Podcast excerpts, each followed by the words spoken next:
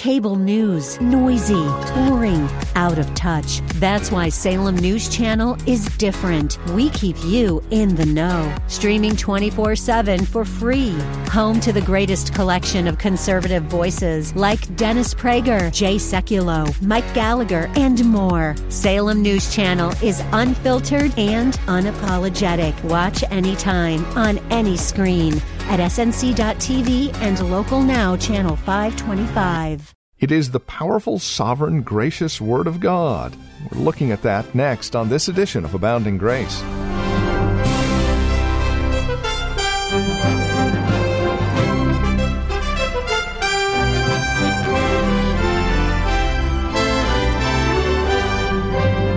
Luke chapter 5, verses 27 through 39 is where we find ourselves today. Hello and welcome to Abounding Grace with Pastor Gary Wagner from Reformed Heritage Church in San Jose.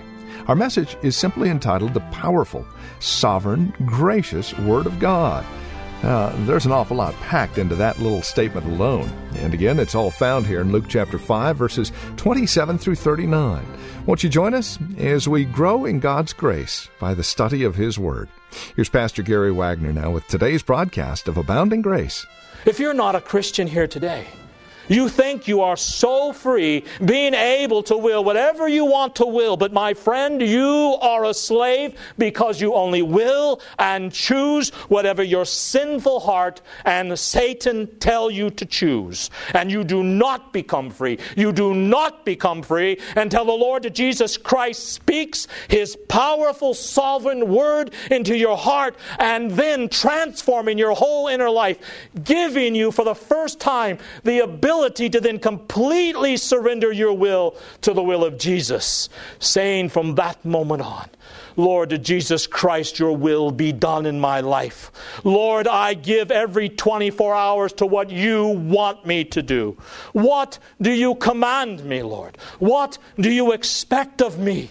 It is only as we surrender ourselves unreservedly, day after day after day, to the will of the Lord Jesus Christ, allowing His will revealed in His Word to govern and dictate the course and the choices and the preferences of our will, that we are free to be the human beings God has made us to be.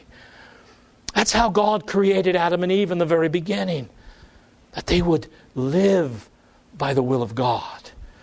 Now, if you say these things to someone whose heart is hard, who's not a Christian, they will, of course, resist it. They will interpret that as slavery. They'll say, Me surrender my will to the will of Jesus and be concerned for whatever he commands of me. That is slavery. You see how blind the unbeliever is? He thinks freedom is slavery and he thinks slavery is freedom. And you cannot convince him otherwise. You can argue with him until you're blue in the face, but he will remain convinced that what is freedom is slavery, and what is slavery is freedom.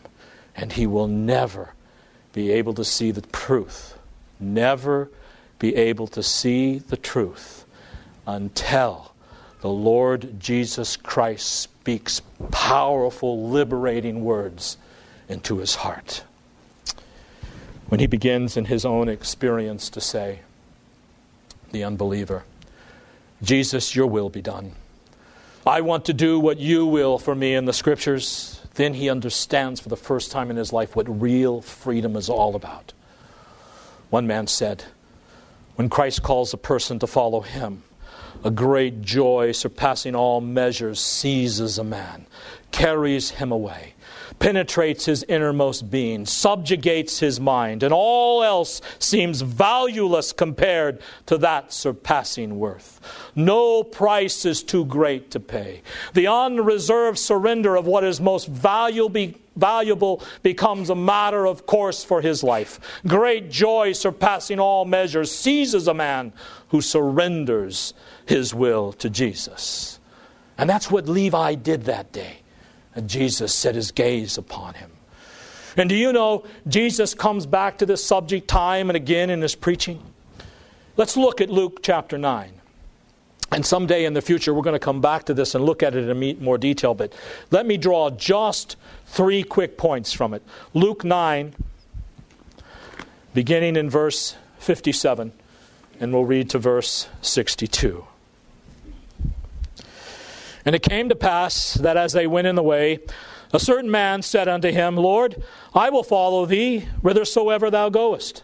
And Jesus said unto him, Foxes have holes, and birds of the air have nests, but the Son of Man hath not where to lay his head. And he said unto another, Follow me. But he said, Lord, suffer me just first to go and bury my father. Jesus said unto him, Let the dead bury their dead, but go thou and preach the kingdom of God. And another also said, Lord, I will follow thee, but let me first go bid them farewell which are at home at my house. And Jesus said unto him, No man, having put his hand to the plow and looking back, is fit for the kingdom of God. Someday in the future, beloved, we will look at this again in much more detail. But let me point a couple of things out to you. Do you see what Jesus is saying about true discipleship here? If you're going to be a disciple of the Lord Jesus Christ, you must first of all utterly deny yourself. He said, If any man would be my disciple, let him deny himself and take up his own cross. This is dramatically opposed to what church after church is preaching this Sunday. I don't know about you, but I hear it all the time on the radio and TV from evangelists. You must first love yourself have self esteem, respect yourself, trust yourself, and as one preacher said, believe in that God that believes in you. Jesus, to the contrary, asks, Do you want to be my disciple? Deny yourself. Do you know what the word deny means? It means to renounce, to lay aside any claim you have on your life and give it all up to Christ. Second, Jesus says here in this text, Give me immediate obedience that takes priority over all the claims of your family. He says, I take priority over everything. Whatever claims your family has on you, my claim is above all those claims. You are to obey and serve me, says Jesus, regardless of the claims of your family. And we'll get back to that at another time. And lastly, in Luke 9, he says, I want undivided allegiance and loyalty. Undivided allegiance and loyalty. There may be no rivals in your heart for me. I want all of your intensity, all of your love, all of your longing. I want all of your commitment. I want total 100% of your loyalty. Now, notice what Levi's response to Jesus was. Jesus said, Follow me, surrender your will to me. And Levi's unqualified response was to leave everything behind, rise up from his desk, and follow Jesus. Now, this is an unbelievable, incredible incident. Jesus surely gave some explanation with his call upon Levi's life, but when he called him, Levi immediately got up from his desk. I want you to get the picture here. Levi was sitting at his desk in the middle of all these 1040 forms collecting taxes. He had his little calculator there, busy figuring out how he could add just a little on so he could make some money for himself on the side. He was busy at work serving Rome, figuring how he would rob the chosen people adding burden to their lives, lining his own pockets, increasing his lot, living in total rebellion against God. And Jesus comes to this man and he calls him. And Levi literally gets up from his desk, leaves his job and his comfortable income, and begins traveling everywhere with Jesus as one of his 12 apostles, fellowshipping with him, learning from him, sharing in his ministry. He left his lucrative business, trusting from that moment on that God would provide for his every need. He left comforts and all behind immediately. Beloved, that's a powerful word that God used to call him. Commentator Leon Morris reminds us that this must have meant a considerable sacrifice because tax collectors were normally wealthy. Levi was probably the richest of all the apostles. And we should notice here the quiet heroism of this action. If following Jesus had not worked out for the fishermen like Peter and James and John, they, they could have returned to their trade with very little difficulty. But when Levi walked off his job, he was finished. Rome would surely not take a man who had abandoned his task so abruptly. His following Jesus was a final commitment. He had crossed the point of no return, and he was willing to cross it because of the one who called him. Now, in this short story, some of the fundamentals of the gospel are to be found. For instance, we see, as I've already talked about, the divine authority of the Lord Jesus Christ. We should be so impressed, beloved, in just these two verses with the sovereignty and the power of the Lord Jesus Christ. In the way Jesus called Levi, we see the way the Lord builds his kingdom in this world. There were many other people in Capernaum, as I said, yet Christ called Levi to follow him. And notice, this call was unsought and probably nowhere to be found in Levi's thoughts. This call to Jesus, to, of Jesus to follow him was unthought of and unsought by Levi. In other words, Levi wasn't there with all of these tax forms on his desk, wondering if Jesus just might be coming along today to call him, or what he could do to get Jesus to seek him out as one of his disciples. He wasn't even thinking about it. He'd probably never met Jesus before that moment, and as an unbeliever, his heart was surely full of hostility toward the living God and his Son. Levi was running from God as far as he could run, sitting there in dishonesty, figuring out how to rob the people of God. And the Lord Jesus Christ comes to Levi, who has no plans of being saved, not even wanting to be saved, and Jesus saves him. Now, what does that tell you about the sovereign grace of God? It says that it is prevenient prevenient, which means grace comes before our decision to become a disciple of Christ. Jesus did not wait for Levi to search him out or to even take an interest in what he was teaching. The Lord Jesus Christ came and spoke his sovereign, powerful word or phrase into his heart, enabling him, enabling him to want to become a Christian. It was the prevenient grace that moved him to want to become a Christian. Now, beloved, most churches in the Bay Area have got it all messed up. They've got it reversed. Because most churches worship man rather than the living God, even though they don't realize it. Most churches in the Bay Area and across America will tell you if you want to enjoy the grace of God and be saved, then you must first decide to follow Jesus. If you want to be born again, to have God totally transform your life, you must first of all decide to follow Jesus. It is totally the verse with Levi. Jesus did not come to Levi and say, Levi, if you decide to follow me, then I will transform your life. It was Jesus speaking those words to Levi that enabled him to completely surrender his life to Christ. It's not man's decision first. We're so enamored with man's potentiality, man's value, man's choices, man's decisions, man's right. And it is damning our, our culture and each and every one of us. The emphasis in Scripture is not on man or his decision, it is on the decision, the plan, the choice of Christ. Jesus said, You did not choose me, I chose you.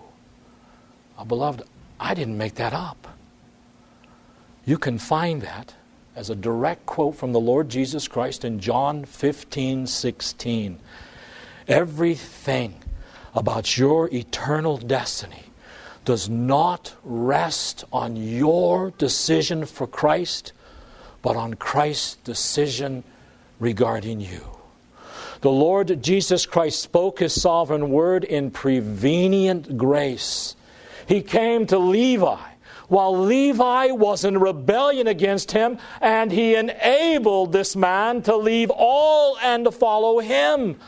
The grace of Christ is not something that you have to earn or even are capable of earning. There's nothing you've got to do first in order to achieve it. It is something that God must sovereignly bring into your life if you are ever to decide for Jesus at all. And if you have decided for Jesus and you've surrendered your will to the will of Jesus, it is because the Lord Jesus Christ has already spoken his sovereign word of grace into your heart. And without the sovereign word of Christ, in his grace, it is impossible for us who are dead in our sins to have a saving relationship with him. If you're here today and you love him and are seeking to surrender the entirety of your life to him, although never perfectly, and none of us do, understand you are totally unworthy of such a divine choice. Why in the world, beloved, did the Lord Jesus Christ sovereignly choose to set his gaze on you and I, wherein he bypassed and did not set his gaze upon millions of millions of others who are smarter than we are, far better looking, at least than me, better reputations than many of us have. He passed them all by. In fact, some people he passed by weren't anywhere near as sinful as you and I have been in our previous lives. If the Lord Jesus Christ has sovereignly set his love upon you, and enabled you to decide to follow him, beloved, spend the rest of your life praising him.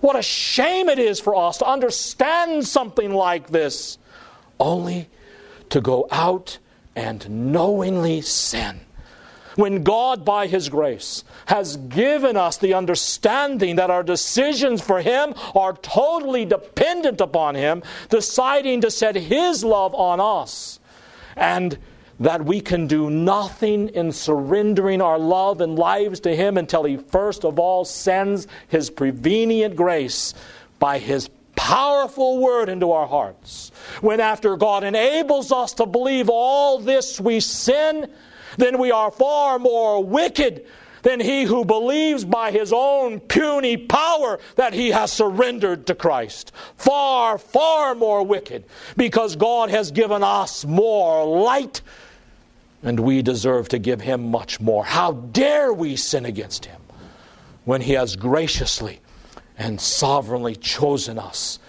and transformed our lives? Not only is Christ's word sovereign, powerful, prevenient, but it is also irresistible.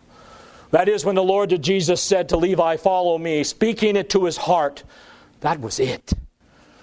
Levi didn't have a chance. He had to respond positively and spontaneously and voluntarily. When the Lord Jesus Christ speaks to the heart in a powerful way and says, Follow me, all the forces of hell can't keep you from following him. It comes with irresistible might. You might say no and shake your little fist at one time or another. But there will come a time, if you are of God, if you are His elect, when God speaks His word so powerfully into your heart that you can do nothing but submit because it comes with irresistible might. We chose Christ because He first chose us. He called us and hearing his powerful voice in our heart, we followed. He turned us and we turned away from our sins. He spoke his omnipotence into our, uh, our uh, into our spiritually dead bodies and in morally enslaved lives, and we came to have faith in him. And this word is so gracious, so totally undeserved, so totally unmerited. As Spurgeon said, so sublimely simple. Our text says, He said to him, Follow me. That's all the text says. Christ spoke, Levi followed. It wasn't Luke who said, Follow me. It wasn't any of his apostles who said, Follow me. Jesus said, Follow me. Listen to these words from Charles Spurgeon.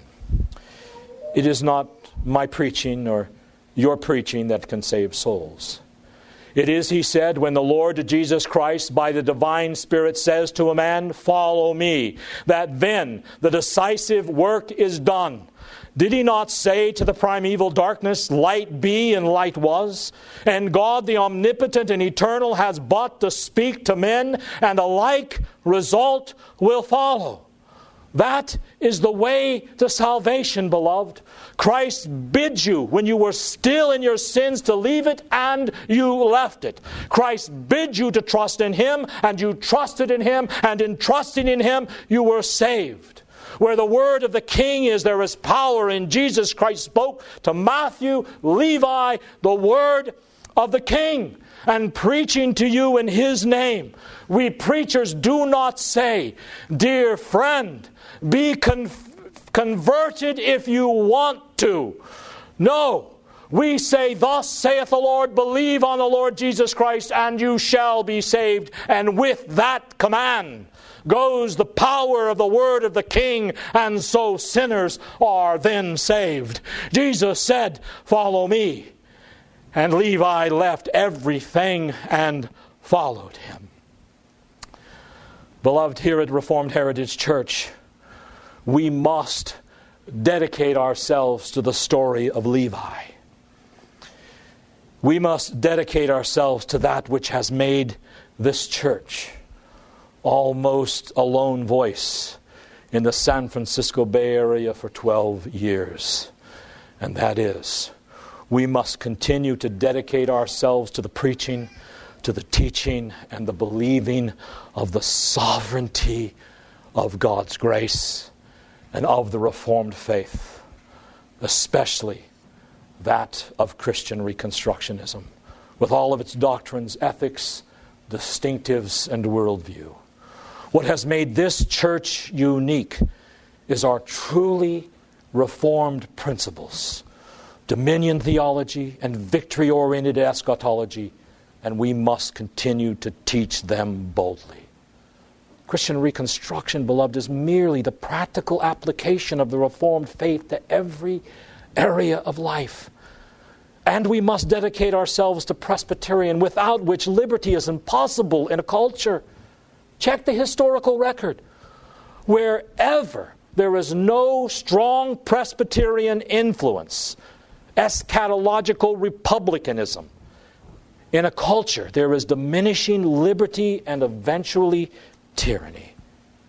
We must commit ourselves to study, to defend, to propagate the Reformed faith, to teach it to our children so they will marry within the faith and carry it into future generations. And we who are being reformed by the Word of God must seek forgiveness for our failure, our cowardice in not propagating the truth for our lack of evangelism and our inconsistency of life and behavior to what we believe.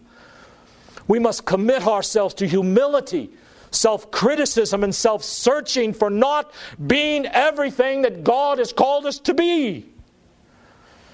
Not only must we commit ourselves to the sovereignty of God's grace and all of its implications, but we must commit ourselves to the Lord Jesus Christ, praising Him for discipling us when we were not worthy, asking in Him for forgiveness for lukewarmness, disobedience to Him, lack of love for Him, forgiveness for leaving our first love and allowing our first love to grow cold we must commit ourselves to leaving everything, just as Levi to follow the Lord Jesus Christ.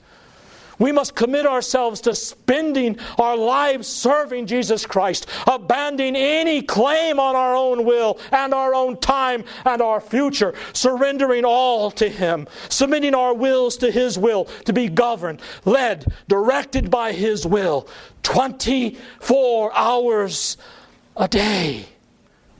All to Jesus I surrender. All to Him I freely give. Must be our song. And that is Pastor Gary Wagner from Reformed Heritage Church here in San Jose with today's broadcast of Abounding Grace. As we close out our time today, I'd leave you with our address, phone number, and our website, 408 866 07. Or visit our website and leave us an email, reformedheritage.org. We also have past messages available, uh, an extensive library of audio that you can tap into at any time for free, right there at our website, again, reformedheritage.org. If you'd rather write to us, the address is Abounding Grace, PMB 402, 1484 Pollard Road. That is here in Los Gatos. The zip code is 95032. Normally, we'd invite you to join us for worship, but since we have been suspended because of the COVID 19 crisis, we invite you to visit our website instead and pick out a couple of recent messages that Pastor Gary has delivered here at Reformed Heritage Church. Again, reformedheritage.org. We'll also give you updates at that website as to when we return to normal worship. And you're always welcome to call us as well for that kind of information 408 866 5607. And then come back and join us next time for another broadcast of Abounding Grace with Pastor Gary Wagner.